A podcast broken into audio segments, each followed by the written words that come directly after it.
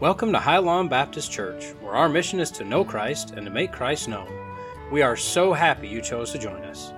If you'd like to learn more about us, please visit highlawnbaptistchurch.org for more information. But for now, grab your Bibles, go all the way to the back, and join us as we walk through Revelation. Well, good evening, and welcome to session 17, where we're getting back into the book of Revelation proper. Uh, there is a little bit of ground that we want to cover before we get into that, uh, just to kind of sum up what we learned in the Old Testament. And I gave you a couple of Old Testament readings last time to kind of cap that off, discussing the day of the Lord and what all it involves as we take a look at Daniel's 70 weeks. But before we get any further, anytime that we approach the Word of God, we always want to do so in a season of prayer. So let's bow our hearts together. Heavenly Father, it is again uh, that we come to you with praise and adoration for this book of books that you've given us, Lord, for your wisdom and for the care that you took to give us this remarkable unveiling of who you are and of who we are in you. So bless this time, Lord. Open our ears to your message as well as our hearts and our minds to its application and to its understanding so that uh, we might not only be blessed, but we may also discover the words to bless others. In the most holy name of Christ, we pray. Amen.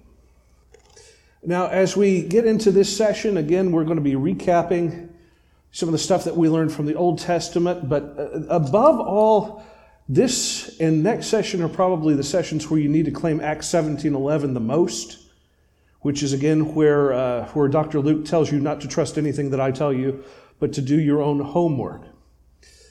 So, as we're going off, Revelation is piggybacking a lot off of prophetic images in the rest of the Bible. There are three, three big examples of religious imagery in the Old Testament scripture. More often than not, if you get anything in the kingdom where a prophet is saying something, God always, almost always, describes himself as, Thus saith the Lord thy God, who brought thee forth from the land of Egypt. This is how he identifies himself as the God who redeems, the God who frees, the God who loosens chains and sets the people apart to become holy.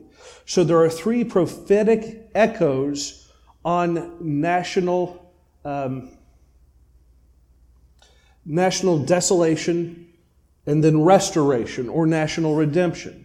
That's the slavery and redemption from Egypt, the exile and the return from Babylon, and strangely enough, future casting, history written in advance, the destruction of Jerusalem in 70 AD. Jesus himself picks up on that really quickly. Now, as we went through the Old Testament, just by way of review, really quickly, we, t- uh, we looked at the book of Ruth and discovered a picture in one person of the exiled, a picture in one person of the bride, the Gentile bride, and a picture in one person of the Goel or the kinsman redeemer.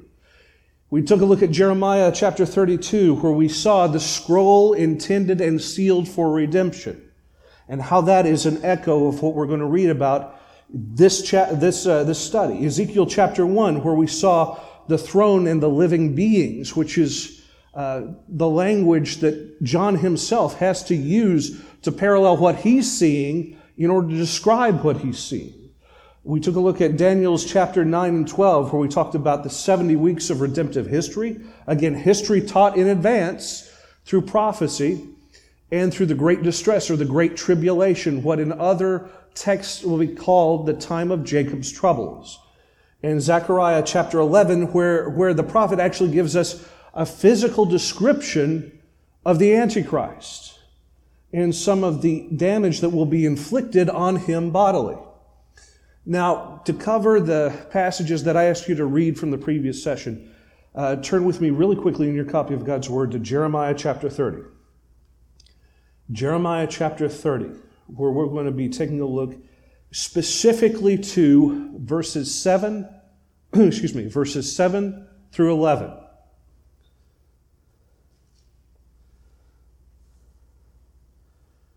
The chapter itself begins with the words on that day, referring to the day of the Lord. And the prophet writes, How awful that day will be! There will be none other like it. It will be a time of trouble for Jacob, but he will be saved out of it. So there's already uh, two descriptors. First of all, is that this would be a period of trib- tribulation, and it is, is zeroed in specifically on who? On Israel itself, on the people of Israel. And I want you to notice something else. More often than not in the Bible, when someone is renamed, for instance, Saul of Tarsus became Paul, the Apostle Paul, his old name never gets reused. There are two big t- uh, examples where it does get reused in other characters. Simon Bar Jonah, otherwise known as Peter, and Jacob, whose name literally means to catch the heel, who was renamed by God as Israel, which translates to who struggles with God in memorial and kind of prophetically as well of the, the match where they literally wrestled each other uh, in the wilderness. But anytime that either of those two examples, anytime that they start thinking in the flesh rather than in the spirit, they, their names revert. So right now, he's, the prophet is, is writing down effectively what God is breathing through him, is telling him. Um, but he refers to it as the time of Jacob's trouble, meaning that at the time that this tribulation happens, it will be focused with intent upon the people of Israel. And it will be having to do with wanting them to repent of something. So moving on, on that day, this is the declaration of the Lord of angel armies I will break his yoke from your neck. Now, he's not talking about Jacob's yoke because Jacob's the one who has the yoke cast around him. The him in this case is referred by many commentaries as the coming world ruler or, or the oppressive regime at the time. Again, this is part of the now but not yet. This is talking about a captivity, and, and there is a captivity in Jeremiah's audience right now. But a lot of things in the passage that you'll see not only reflect that time, but it also echoes into the future. Him, singular person, being one of them. I will break his yoke from about your neck and tear off your change chains, and strangers will never again enslave him. That's the big indicator that this is not a past event. Rome enslaved Israel for all intents and purposes back in the early first century. Well, actually, preceding the first century because of, the, uh, of Pompey Magnus.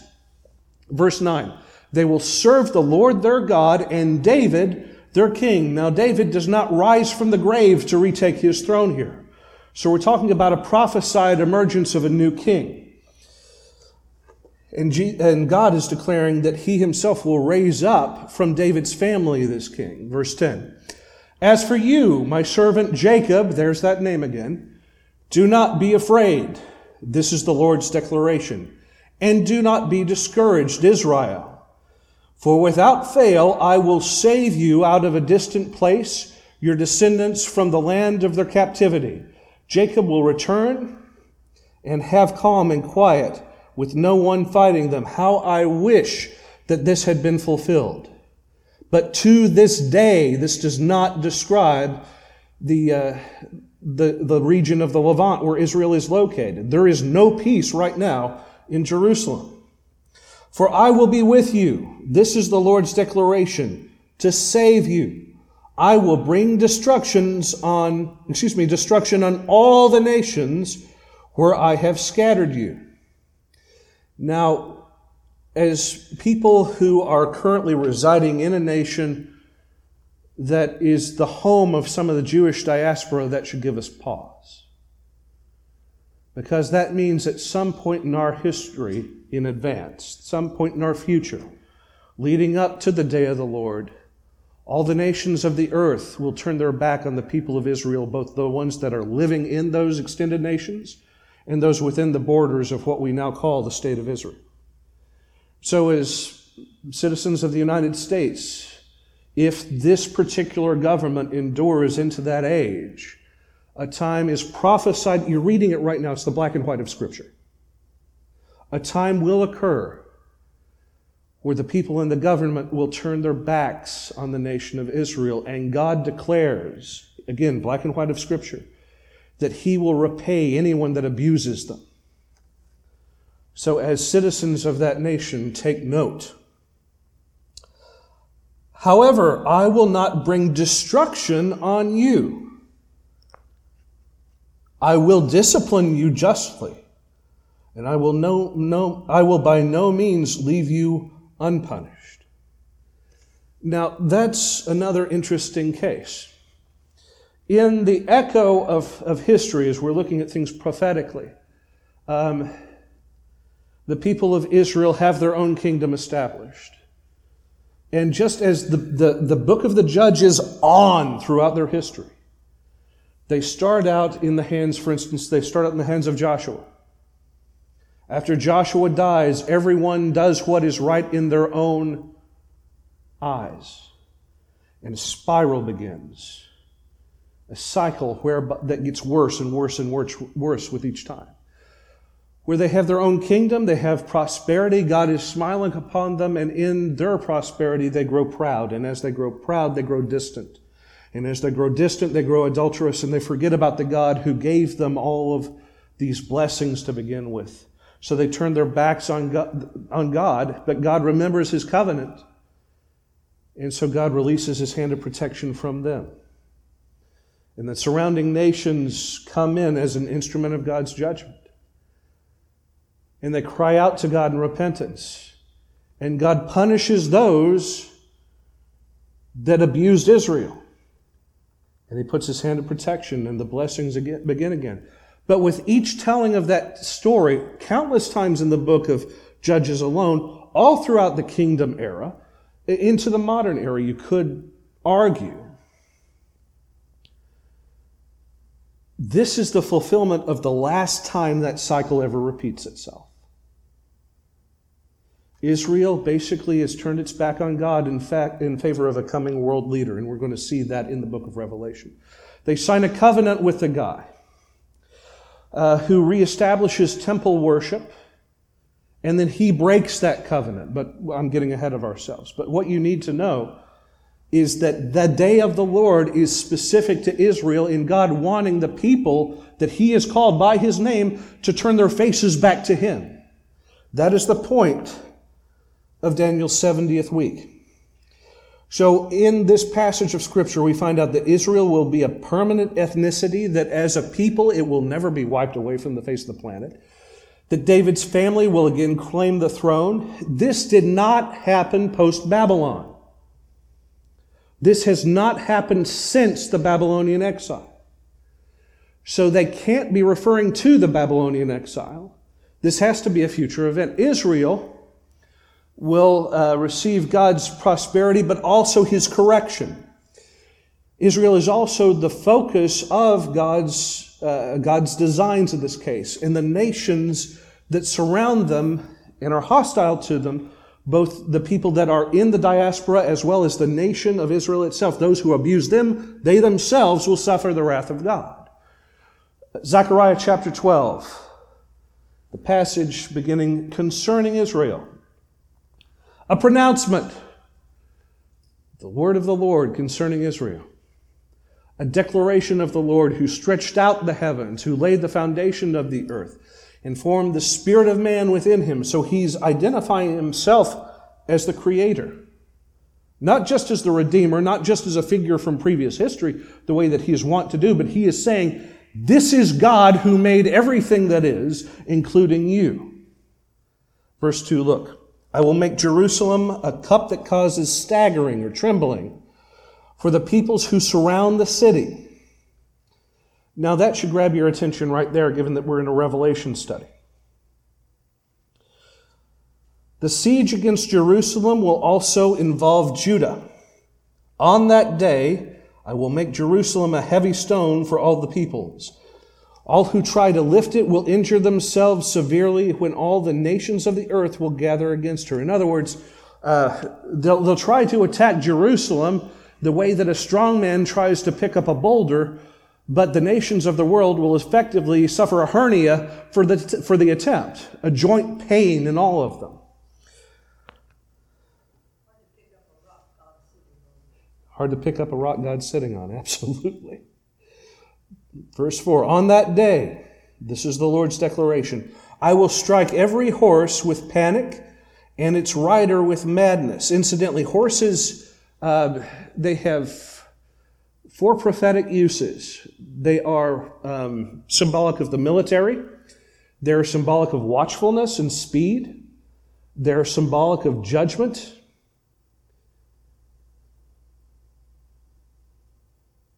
And they're, uh, well, we'll get into that later on, but I want you to keep those things in mind. In this case, military and judgment. I will strike every horse with panic and its rider with madness, but I will keep a watchful eye on the house of Judah, but strike all the horses of the nations with blindness. The, in other words, their eyes and their speed, the, the ability of their military to invoke their power will be cut off. Then each of the leaders of Judah will think to himself, the residents of Jerusalem are my strength through the Lord's, the, through the Lord of armies, their God. In other words, they will know that this is the people of God, without doubt. On that day, I will make the leaders of Judah like a fire pot in a woodpile, like a flaming torch among sheaves. They will consume all the people around them on the right and the left, while Jerusalem continues to be inhabited on its site in Jerusalem. The Lord will save the tents of Judah first, so that the glory of David's house and the glory of Jerusalem's residents may not be greater than that of Judah. On that day, the Lord will defend the inhabitants of Jerusalem, so that on that day, the one who is the weakest among them will be like David on that day. Remember, Saul killed thousands of the Philistines, and David Tens of thousands, yes. This is, this is him saying that, uh, that even the weakest person in Jerusalem, God will add strength to, and that person will be as mighty as David was in his prime. The house of David will be like God, so those who are actually descended from David will be propped up even greater. Why? Because one of them just happens to be God. Like the angel of the Lord set before them, on that day I will set out to destroy all the nations that come against Jerusalem. Now, underline that verse in your copy of God's Word. Because I want you to note that in the coalition that forms against Israel, in what we call the Battle of Armageddon or the severalth Battle of Megiddo. The nations that go to war against Jerusalem, that gather on the outskirts of the city to invade, will not survive. Their power, their statehood, their sovereignty, their military might, all of it will be stripped from them. So there will be, in that final battle, there will be a coalition of nations that surrounds Jerusalem. But Jerusalem will be strengthened by God and will be considered a cup of staggering, a, a cause for panic and fear to those armies. And they will know that God is with Jerusalem. God will strengthen and defend them particularly the inhabitants that, that are descendants of David. I'm suspecting that some of them may not even know that they are, but one in particular will be. The nations attacking Jerusalem will be destroyed. Continuing on with that chapter, and I want you to pay very close attention to that, to this. Um, I know it's conjecture, it's highly conjecturable, but it's a belief that I hold. That just as the priests in the days of Herod the Great were able to run back to Herod and say, according to the works of the prophet, the words of the prophet, this is where the Messiah is to be born. I believe that when Jerusalem stands surrounded and the Battle of Armageddon is about to take place, that somebody will come up with this exact passage or something to that effect to basically instruct the people of Israel themselves so that the scales will fall away from their eyes and see their Messiah. So, with verse 10, then I will pour out a spirit of grace and prayer upon the house of David and the residents of Jerusalem, and they will look at me whom they pierced. Think about that for just a second when we consider our Messiah. Number one, he was nailed to uh, 10 by 12s or whatever they were in, in the Roman units, but also a career Roman military official disobeyed a direct order in proving that Jesus was dead. Because the priests at the time didn't want someone to be, someone's execution to extend past sundown into a Sabbath day, they requested that the, uh, the, those that were being crucified's legs be broken so that they would suffocate and die sooner before the day switched over. But the Roman centurion looked at Jesus, saw that he was already demised, and instead of breaking his legs, in fulfillment of prophecy, he did what? He took his spear and he lanced his side to prove that he had predeceased. Now, that should be interesting to you prophecy buffs because uh, part of the, th- the, the necessity of a Passover lamb is that it not have its bones broken. In fact, John himself picks up on this when he's writing the gospel. But anyway, they will look on me whom they have pierced. They will mourn for him as one mourns for an only child, and weep bitterly for him as one weeps for a firstborn. Now, John in Revelation picks up on this passage. Read that again when we talk about the woman and the child. They will mourn for him as one mourns for an only child and weeps bitterly for him as one weeps for a firstborn.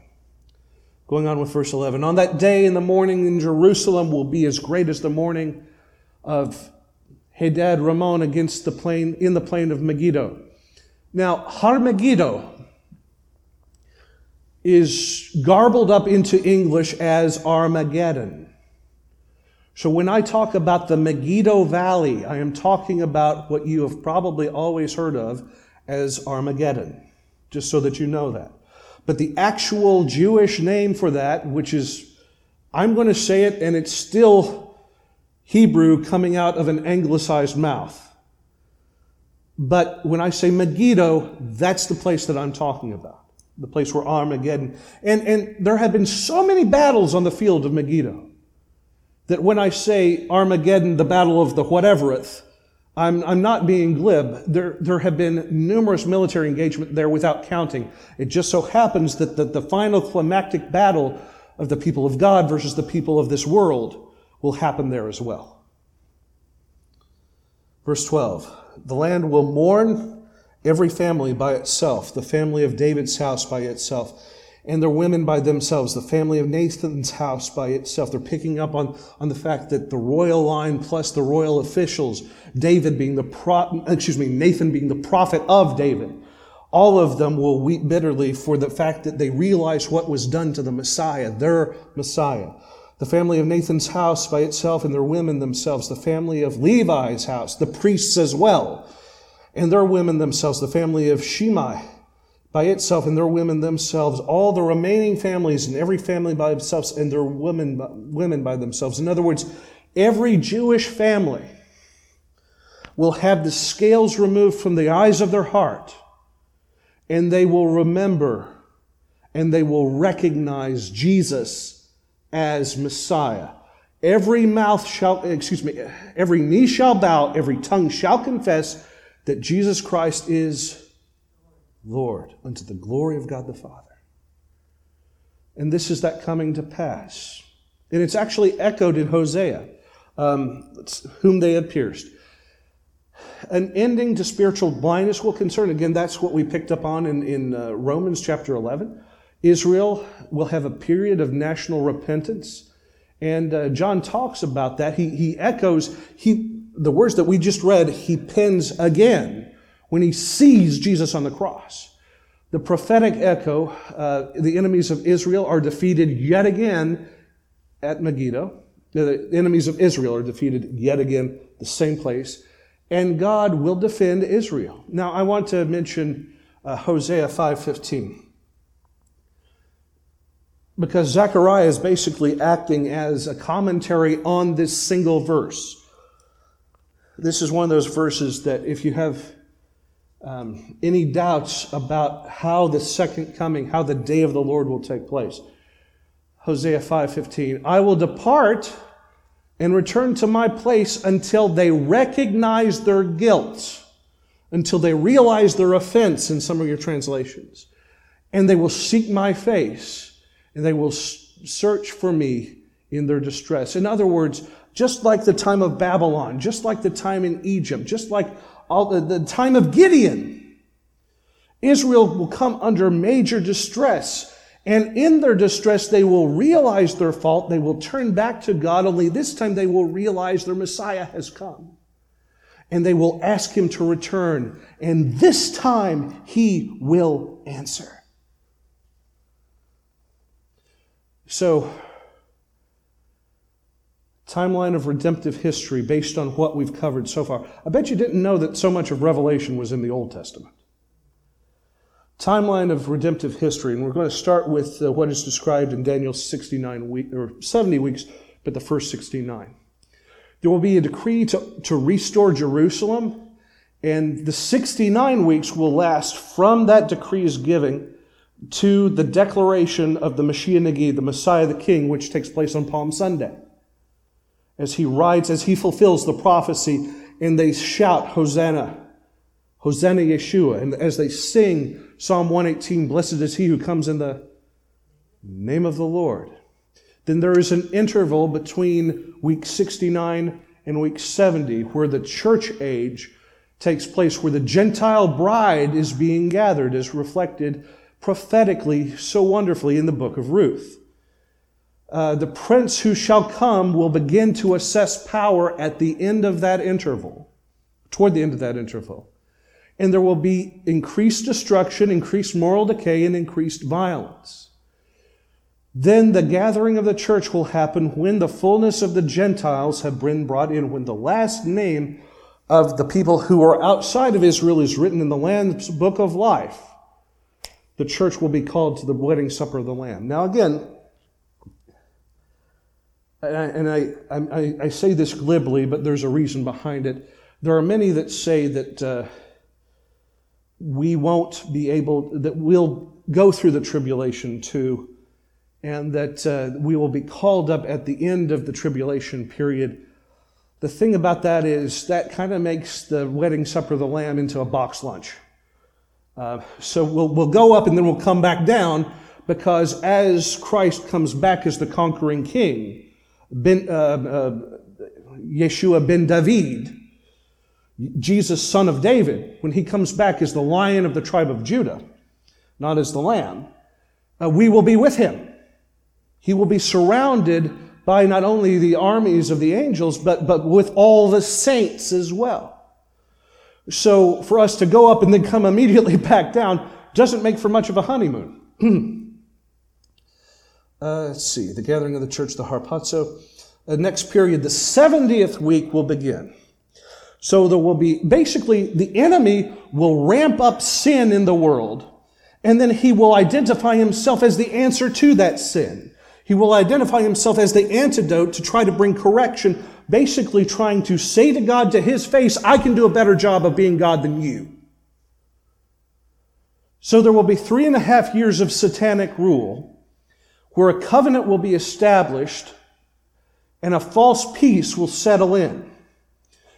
Part of the identifying fingerprints of this covenant will be that temple worship in the Mosaic fashion will resume. Again, we're going back to Daniel 9. Then the Antichrist will make himself fully known and fully realized by breaking that covenant midway through. So in 70 weeks, there'll be a three and a half year period. And at the halfway point, uh, the, the, the coming world leader, Antichrist or whatever you want to call him, uh, will break his covenant with Israel specifically. He will try to set up an idol of his own image in the Holy of Holies, the abomination of desolation, as spoken by the prophet Daniel, referenced by Jesus in Matthew 24. Uh, and then the attacks on Jerusalem will begin.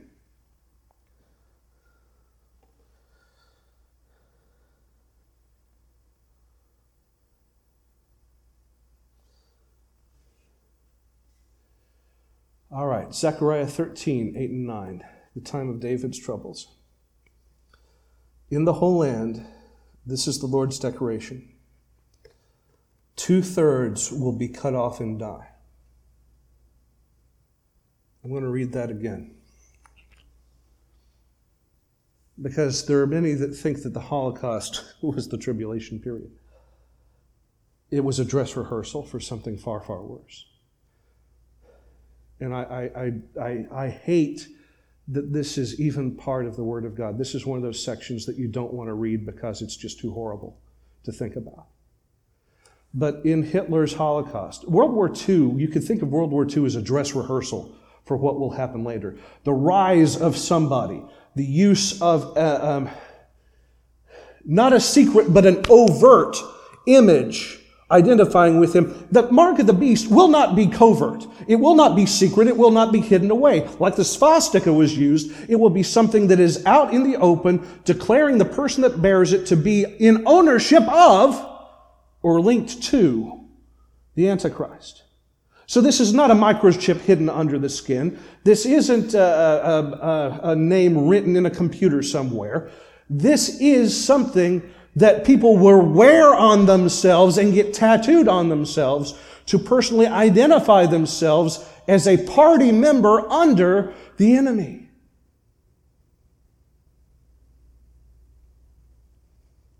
They won't be able to buy or sell anything, not because they won't have the technology, but because they will be persecuted. World War II was just a dress rehearsal. One out of every three members of the Jewish race, it is estimated, was killed during that Holocaust. When this occurs, more than 66% of them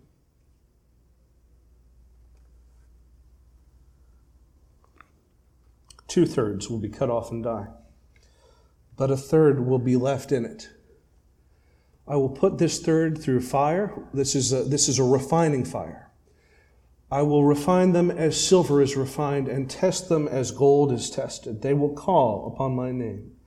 And I will what? I will answer them. Do you see how all these passages are linked? They repent, Christ returns. They will call upon my name, and I will answer them. I will say, They are my people. And they will say to me, The Lord is our God. So, after, uh, after the peace is broken, Israel will eventually declare, Israel will come under attack, but it will declare its national repentance, as we have just read three separate times. And the judgment of God will be poured out upon the nations. Christ himself will rescue the people of Israel. And that will, in, that will begin the, the thousand year political rule, earthly rule of Christ. So that is, in a nutshell, um, history laid for us in advance of the redemptive history. How many of you have ever seen a, a Revelation timeline constructed? Some of you have. Okay, good. All right, let's talk about the kinsman redeemer for just a second, because as we get into chapter 6 and the scroll is produced, we need to understand what that scroll of seven seals is. Ruth actually gives us a huge indicator. Ruth is a story about what is in Hebrew referred to as a goel, which refers to two things. It is the same office within a family, but it is designated as a kinsman avenger or a kinsman redeemer a member of a family whose job it is to seek justice for the family and to seek redemption of the family's land. And in some cases, enslaved people. That's important too. Please write that in your notes. A Goel is the avenger who seeks justice, and he is also the redeemer who both redeems land property that is assigned to individual families from the time of the covenant of, of, um, of Joshua. He also is responsible for redeeming back members of his family that are so far indebted that they had to sell themselves into slavery. Do you see what the image here is conjuring up? Now, there are qualifications in the book of Revelation, uh, especially. I've kind of added of Adam there. But the person, the, the Goel, whoever it is for a family, he has to be a kinsman, he has to be a relative. In the case of, of uh, the, revel, the the restoration or the redemption of the world, he has to be a kinsman of Adam. He has to be one of us. He has to be a human being. He has to be qualified to act. In this case, he has to be qualified in that he has never sinned. And the book of Revelation in the previous chapter, chapter 5, also said uh, that John wept convulsively, sobbed convulsively, because he knew this. He knew his Old Testament. He had a three and a half year, uh, th- give or take, relationship with Jesus Christ, learning the Bible from him directly, much less what he had back growing up in the synagogue. He had the equivalent of a master's degree, if not doctoral degree, education in the scriptures. So he understood what was going on. This was a fulfillment uh, of Jeremiah for him as when the scroll was constructed, also of, of Ruth as the kinsman redeemer. So uh, he had to be qualified to act. He had to be the qualifications again sinless, son of Adam, human being, and uh, had to be the person that redeemed all of creation. And again, I sobbed convulsively, John tells us, because there was no one found who qualified. And it was, I believe it was one of the elders that says, wait a second, I know someone. Thankfully, so do we. Uh, he has to be capable of assuming all the obligations associated with that redemption. So if you own something, you have to be able to take care of it and to legally take, uh, pay its taxes and so forth. But you also have to be willing. You have to be able to, you, of your own free will, you have to volunteer for the service. Not my will, but thine be done. So let's review Ruth really quickly as the image of this going taking place. Boaz acts as the Goel for the, uh, for the family of Naomi, whose husband and sons have died. So Boaz provides mercy for Naomi through the act of redemption, and he provides a future for Ruth by acting as a Levirate husband. Ruth, who is a converted Gentile bride, I want you to take note of that because then who are these people in terms of their prophetic image? Foreshadowing of the book. Naomi was exiled from the land when it was made desolate through a, through a, through a famine.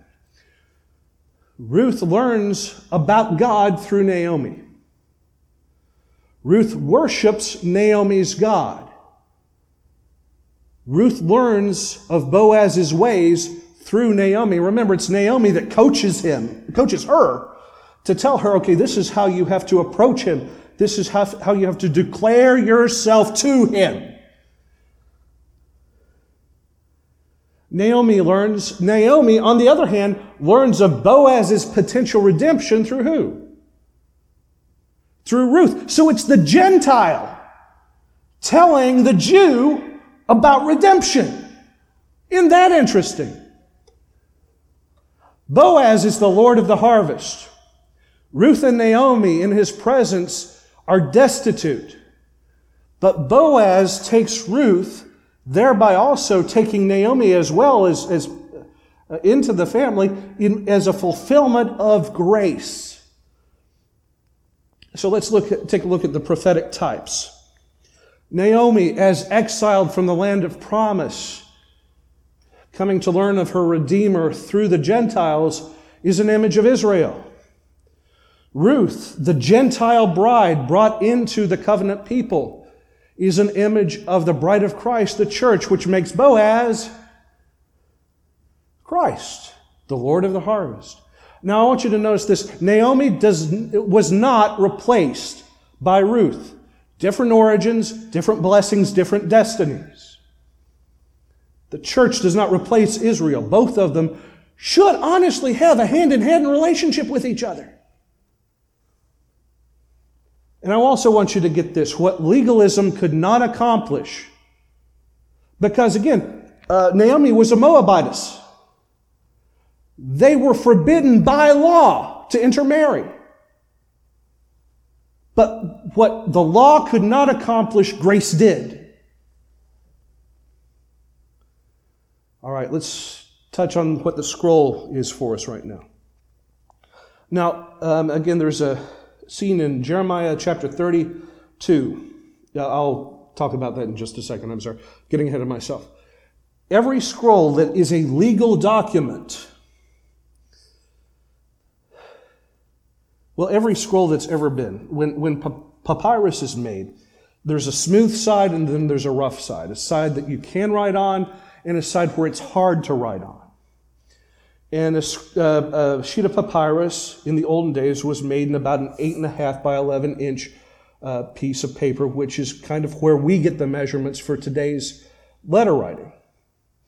And they are then adhered either by a gluing process or by a, a sheeting process where you lay down two together, you moisten it, and then you roll it out. And then you take a, a wooden scroll and you make one giant sheet and you condense it into a scroll. Uh, incidentally, what you have in your hands right now is would be considered a codex. Scrolls again are, are the things that you roll up together, like you see uh, would see paraded around in a synagogue or in a museum.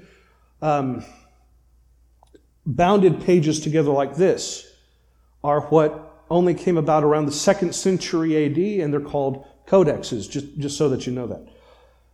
Any scroll with writing on the back of it, which is also sealed, is a legal document. It's either usually a will or a deed of title to something.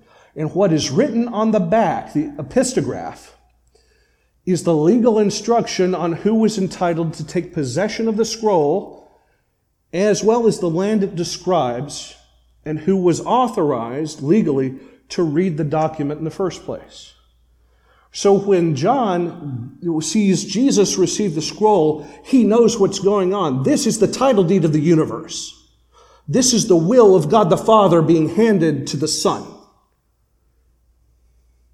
And we see this type of thing in a very earthly way hammered out for us in Jeremiah chapter 32, where God commands the prophet while he's in prison, knowing that his people is going to go into exile, God commands him to purchase land from one of his cousins. And he kind of raises a question about that because he knew he was going to go into exile. He knew the time of the exile was 70 years, so he wasn't going to be alive when they returned to the land. So he kind of picks up on the fact that this was evidence that the people of God would return and that God was going to be faithful. So the document itself established heirship and title to the land. It was made legitimate by the signature of two witnesses. I want you to pick up on that because everything in Israeli uh, culture requires no fewer than two witnesses to, to authorize it. And it was sealed, placed in an earthen jar, and buried, only to be opened at the appointed time by his legitimate heir. So you see how the image is set up for what we're about to read. So, Revelation chapter 6, the Lamb and the scroll of seven seals. Any questions before we get into the nitty gritty again?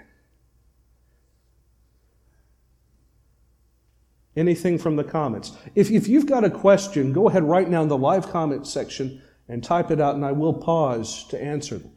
And also, while we're on the subject and while everyone's searching in God's Word right now for Revelation chapter 6, if you are being blessed by these instructions, please like on it, please comment something on it, and please use your social media to share it out.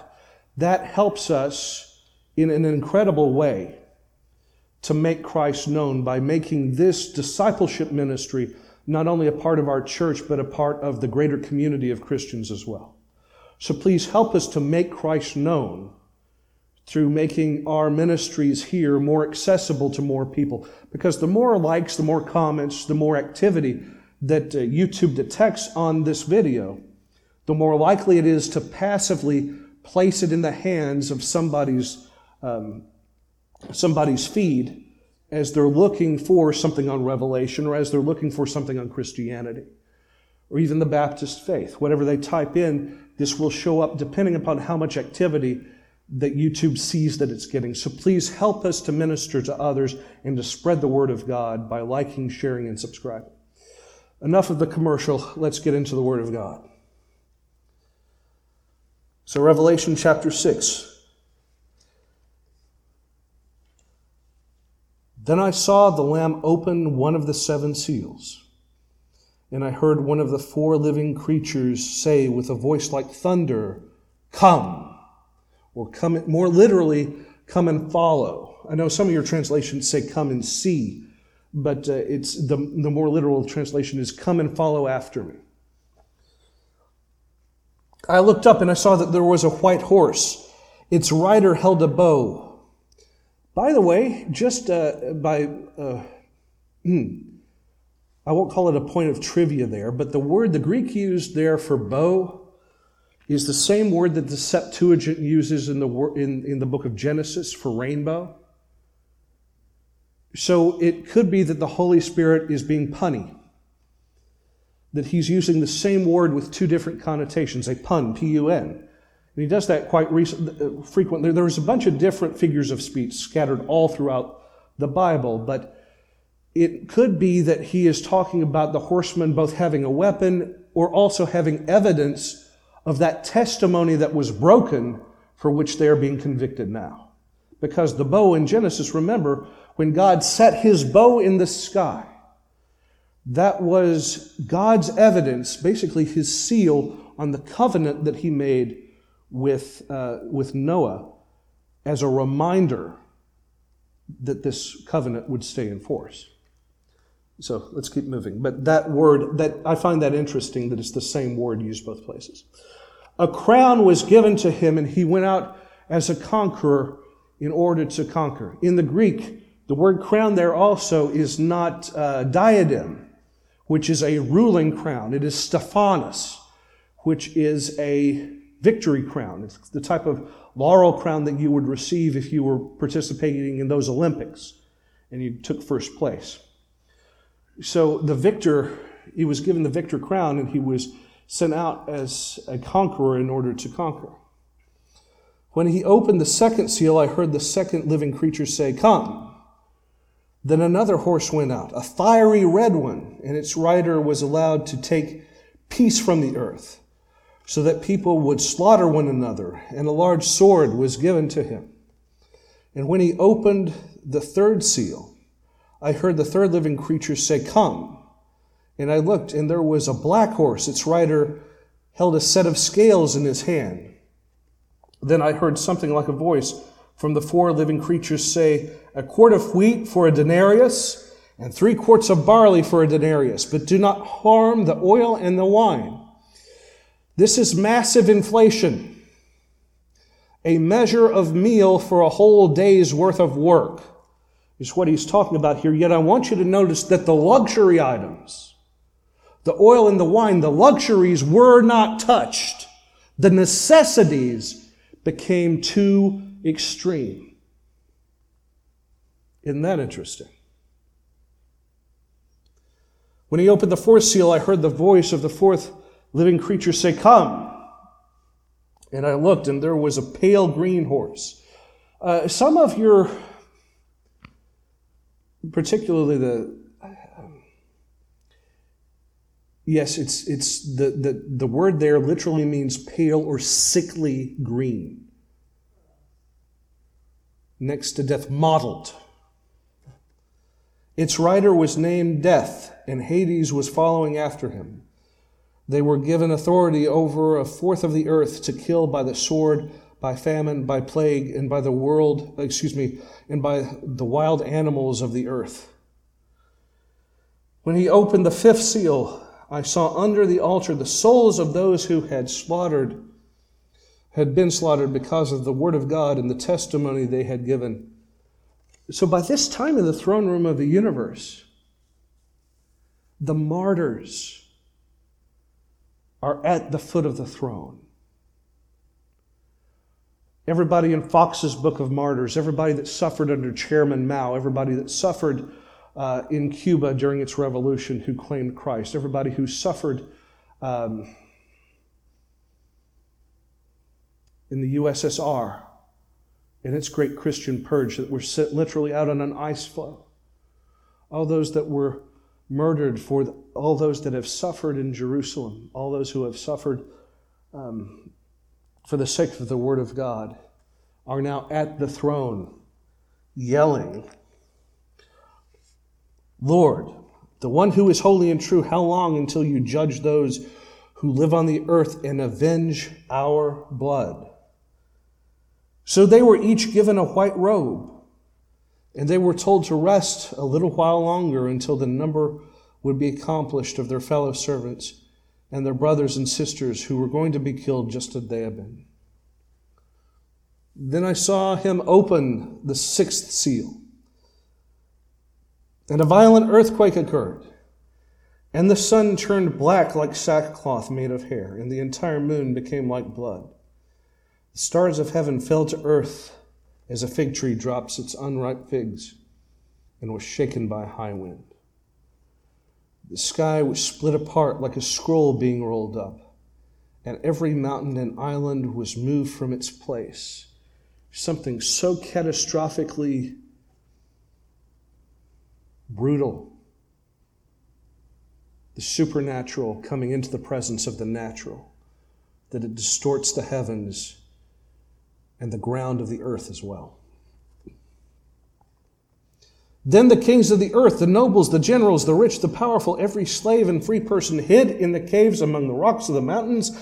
And they said to the mountains and the rocks, Fall on us and hide us from the face of the one seated on the throne and from the wrath of the Lamb. They know who it is.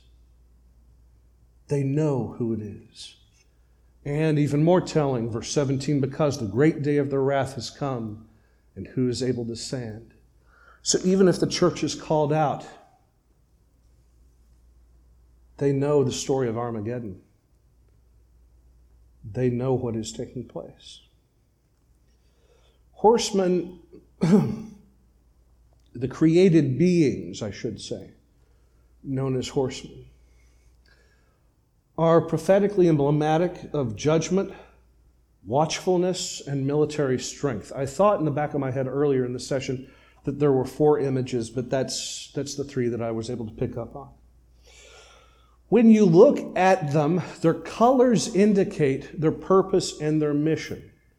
They give you an idea of what it is that they're about to accomplish, what it is that they're being sent out to do. The horsemen are not demons.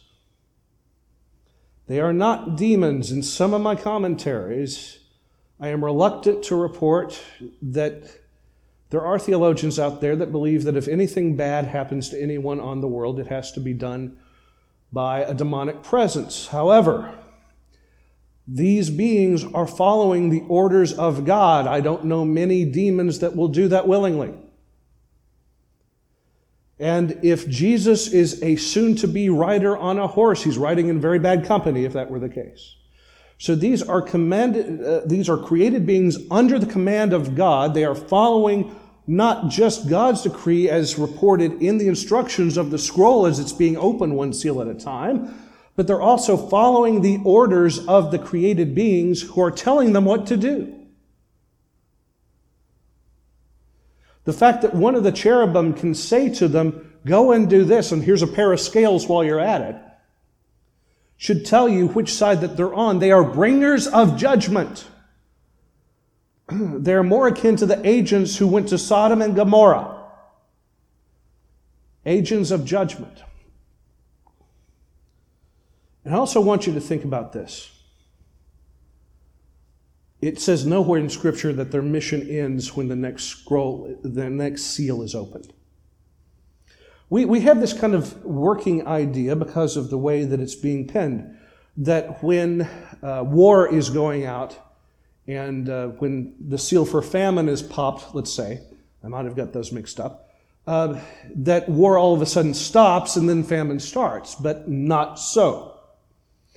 The inference is that the judgment brought to the world by each horse compounds every time that another horseman is sent forth.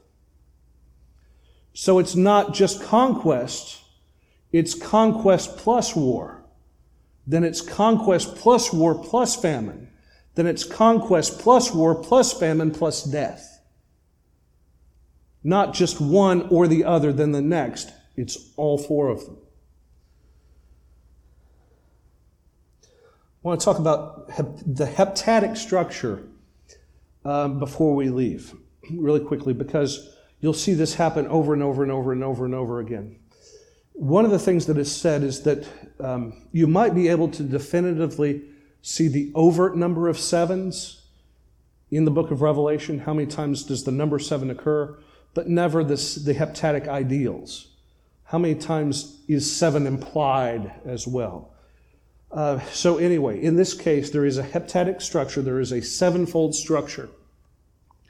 Seven seals, seven trumpets, seven bowls, and so on. Usually, the pattern is, including the pattern with Daniel, Daniel chapter 9, is that there are six of one thing, and then there's an intermission or an interval before the seventh. So there's six something, pause, and then the completion. But usually there's like a, a, a, Russian doll, a nesting doll effect, all throughout the book of Revelation, where you have the six seals, then when the sixth seal is open, then there's seven something else that begins. But before that seven something else completes, then there's sixth of the something else, then there's a pause, and there's another row of seven somethings that begin. They're like nesting dolls, Russian dolls. Have you seen those things that they go together? Anyway.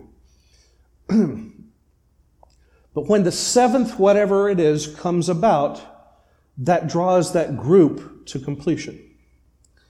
Now, here's a piece of trivia for you. The created beings referred to as horsemen. Where, the first, where is the first time in Scripture it occurs?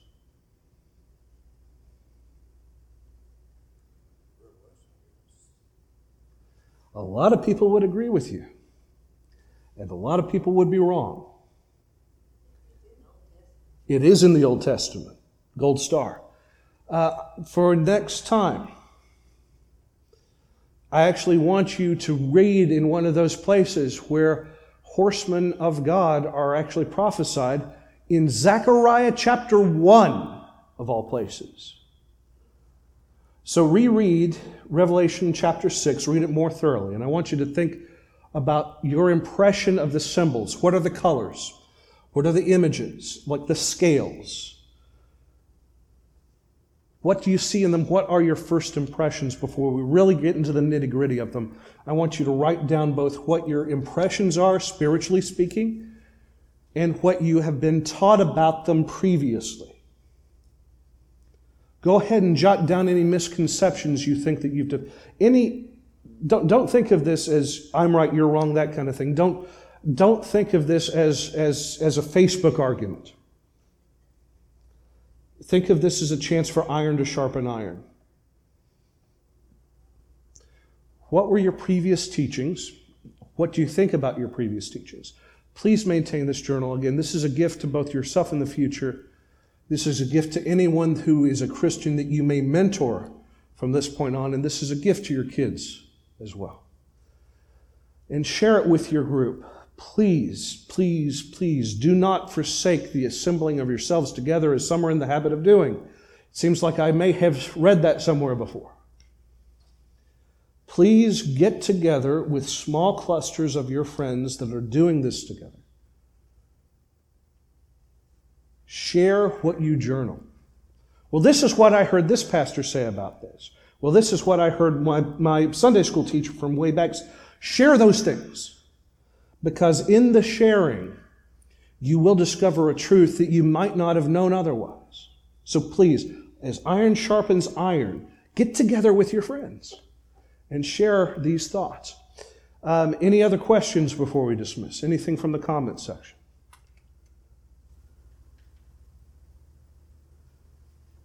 All right.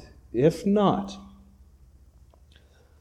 Heavenly Father, it is again that we thank you and we praise your holy name for the things that should propel us to being more bold and more courageous in our desire to proclaim your word. Lord, to see the suffering and the hopelessness of others, to know that there is something that we can do about it. I pray that you would set us to the task of being the messengers of reconciliation that you've created us and redeemed us to be. So, as we conclude this evening's session, as we enter your mission field, continue, please, through the power of your Spirit, to give us the words, the strength, and the courage to help someone else come to you, to be written in that book before it is everlastingly too late. Bless us now as you have promised, as we delve into this most precious of books.